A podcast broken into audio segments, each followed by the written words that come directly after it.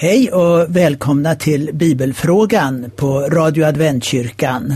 Och jag som ska svara på en fråga den här gången heter Hans Gille. Frågan är så här. Jag slog upp Lukas 12 och 5 i två olika översättningar. I den ena står det om helvetet och i den andra om Gehenna. Är det olika i olika manuskript eller är det bara två olika översättningar på samma namn? Varför den här skillnaden?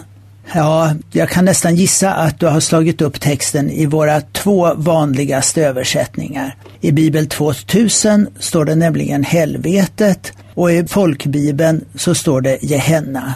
Och slår du upp ordförklaringarna i Bibel 2000 under just ordet helvetet så står det där så här ordagrant. Det gamla svenska ordet helvete återger i Nya testamentets grundtextens geena, latinska formen Gehenna, som är lånat från hebreiskan och har bildats av namnet på en dalgång söder om det äldsta Jerusalem, Hinnomdalen.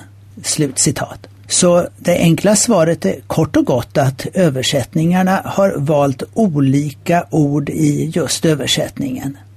Det ursprungliga ordet är alltså Geena och är en geografisk plats. Så kommer du till Jerusalem och står på en utsiktspunkt i Davids gamla stad så ser du Kidrondalen och Olivberget på andra sidan dalen. Och följer du dalgången söderut så kommer du ner mot Hinnomsdal. Och här läser vi i Gamla testamentet om hur avgudadyrkan av det mest värsta slaget bedrevs just här. Kung Ahas, står det, bar fram offer på höjderna och kullarna och under alla gröna träd. Andra krönikeboken 28 och 4. Och i versen innan läser vi om Ahas, eller Ahas som eh, han också heter, som regerade på 730-talet före Kristus. Så står det, han gick så långt att han gjorde gjutna beläten åt balsgudarna, tände offereld i Ben Hinnoms dal och brände sina söner på bål. Profeterna varnade gång på gång för den förstörelse som skulle drabba landet på grund av att så många hade vänt sig bort från Gud. Så i Andra Kungaboken 23 och 10 står det om hur kung Josia, och det var nu hundra år senare, alltså i slutet av 600-talet före Kristus, insåg faran och vände sig till Gud och började ett reformarbete då han bland annat rev ner de offerplatser som fanns runt om. Och här är det specifikt Hinnomsdal som nämns i Andra Kungaboken 23 och 10. Också Toffet i Ben Hinnoms dal skändade han för att man inte längre skulle kunna offra sina söner och döttrar på bålet åt Molok. Molok var alltså avguden. Kanske man gjorde som vid annat tillfälle då genom att man brände avskräde i dalen eller som vid ett annat tillfälle att man brände benen av döda avgudapräster som ett sätt att få folk att eh, sluta och vallfärda till de här hedniska offerplatserna. På samma sätt som Sodoms ödeläggelse kom att stå som bild för Guds slutliga dom så kom också Hinnoms dal med dess avskrädeshögar att stå för samma dom. Både Gamla testamentets profeter och Nya testamentets författare använder den här bilden. Ta andra Petrus brev 2 och 6. Städerna Sodom och Gomorra dömde han till att läggas i aska för att visa det gudlösa vad som väntar dem, med andra ord domen som ska komma. I min barndom så bodde vi några år på en plats på landet där det fanns en avskrädesplats inte så långt ifrån oss. Den kallades allmänt för Gehenna. Allt som samlats där under veckan brändes sedan varje fredag. Röken syntes över trakten och låg vinden fel så luktade det illa. När det brunnit upp så skyfflade man över med jord och grus. Avslutat. Färdigt. Men nu till texten i Lukas, det tolfte kapitlet. Och jag läser från folkbibeln, vers 5 där. Till er, mina vänner, säger jag, var inte rädda för dem som dödar kroppen och sedan inte kan göra mer. Jag ska visa er vem ni ska frukta. Frukta honom som har makt att döda och sedan kasta i Gehenna. Ja, jag säger er, honom ska ni frukta.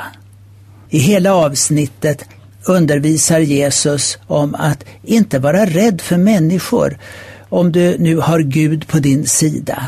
I Guds ögon är vi så mycket mer värda. På er är till och med alla hårstrån på huvudet räknade, säger han. Var inte rädda. Tänk efter hur du har det ställt med Gud, din skapare. Han som älskar dig så mycket att han varnar dig för syndens konsekvenser och vill frälsa dig.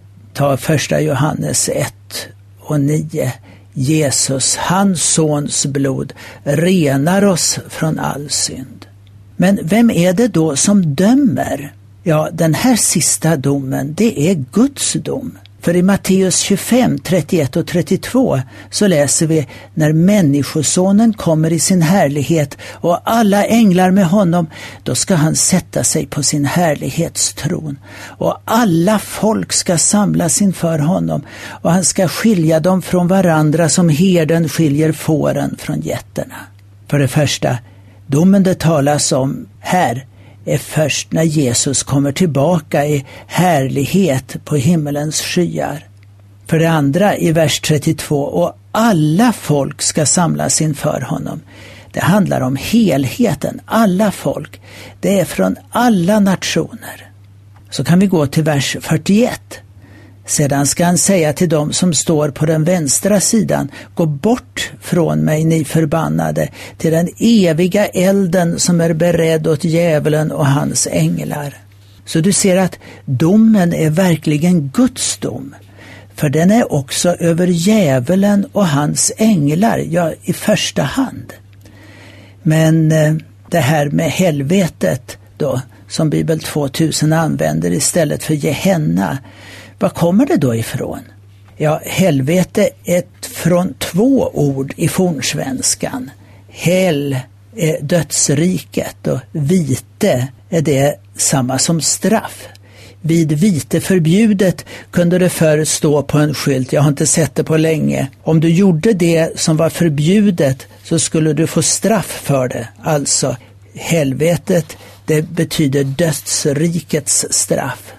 Med detta ord, helvetet, så följer många associationer som bland annat är byggt på grekisk mytologi med dödsriket Hades och en mer eller mindre evig fortsättning av människans liv i en skuggornas värld i underjorden eller senare föreställningar om eviga pinorum. Många väggmålningar i gamla kyrkor har bilder av dessa avgrundens pinorum säkert också inspirerade av den tidens tortyr inom rättsväsendet. Men här är det saker som inte stämmer med bibelordet. Först av allt, på bilderna ser det ut som om det är djävulen själv med sina änglar som administrerar det här pinorummet och med ondskefullt välbehag petar ner folk som försöker finna lä från den värsta hettan i detta inferno av eld.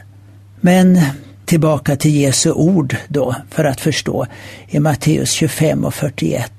Till den eviga elden som är beredd åt djävulen och hans änglar. Elden är i första hand för djävulen och hans anhang. Det är deras straff det gäller för all lögn och ondska som de spridit omkring sig ända sedan Adam och Evas dagar. Detta straff går också över alla de som valt ondskans väg istället för barmhärtighetens och nådens väg. Och för det andra, det är elden som beskrivs som evig och inte människornas och änglarnas liv. Det är straffet som beskrivs som evigt och inte människornas liv. Matteus 25 igen, vers 46. Dessa ska gå bort till evigt straff, men det rättfärdiga till evigt liv. Och om du går till eh, första Timoteus 6 och 16 och orden just före så får vi redan på att det bara finns en som är odödlig nämligen. Jag läser. Han som är alla konungars konung och alla herrars herre, som ensam är odödlig, som bor i ett ljus som ingen kan nalkas, han som ingen människa har sett eller kan se. Vem är ensam odödlig? Jo, bara en, och det är Gud själv. Ingen annan äger någon odödlighet. För alla oss andra är det endast en gåva som vi kan få genom Jesus. I Första Korinterna 15 och 53 heter det detta förgängliga måste kläs i oförgänglighet och detta dödliga kläs i odödlighet. Vi måste kläs i Jesu rättfärdighet, det vet vi. Den äger vi verkligen inte själva och vi måste kläs i odödlighet, för den äger vi inte heller själva. Hela detta kapitel i Första Korinterbrevet handlar om Jesu återkomst. Det är då som Guds barn får ärva evigt liv. Om straffet är en dödsdom så är straffet evigt, en evig död borta för alltid i Andra Timoteus 2 och 6. Städerna Sodom och Gomorra dömde han till att läggas i aska för att visa de gudlösa vad som väntar dem i aska. Och när Judas skrev sitt brev så tar han också Sodom som ett exempel där han skriver så här i vers 7. Det straffades med evig eld och är ett varnande exempel. När Judas skrev detta hade den elden brunnit ut för hundratals år sedan fast den var evig. Evig död är ju den totala motsatsen till evigt liv. Och Gud är den ende som har evigt liv. Även efter uppståndelsen kommer vi alltid att vara beroende av Gud för vårt liv. I Edens lustgård stod det inte bara kunskapens träd utan också livets träd. Och i slutet av Uppenbarelseboken står det igen om detta livets träd som vi ska få äta av. Som en påminnelse om att den livets gåva vi fått, den är helt kopplad till Guds nåd och kärlek. Och i den får vi alla leva redan nu. Ja, det var bara en fråga idag och eh, som vanligt kan du ringa in till Radio Adventkyrkan på 031 711 11 99 och du är välkommen också på våra gudstjänster här i eh, Adventkyrkan på Norra Allégatan 6 och eh, det är klockan eh, 11.30 och vill du komma på våra bibelstudier som vi har före så får du komma klockan 10.30. Och jag som eh, har svarat på frågan den här gången heter Hans Gille och du har lyssnat på Radio Adventkyrkan. Och välkomna att lyssna igen.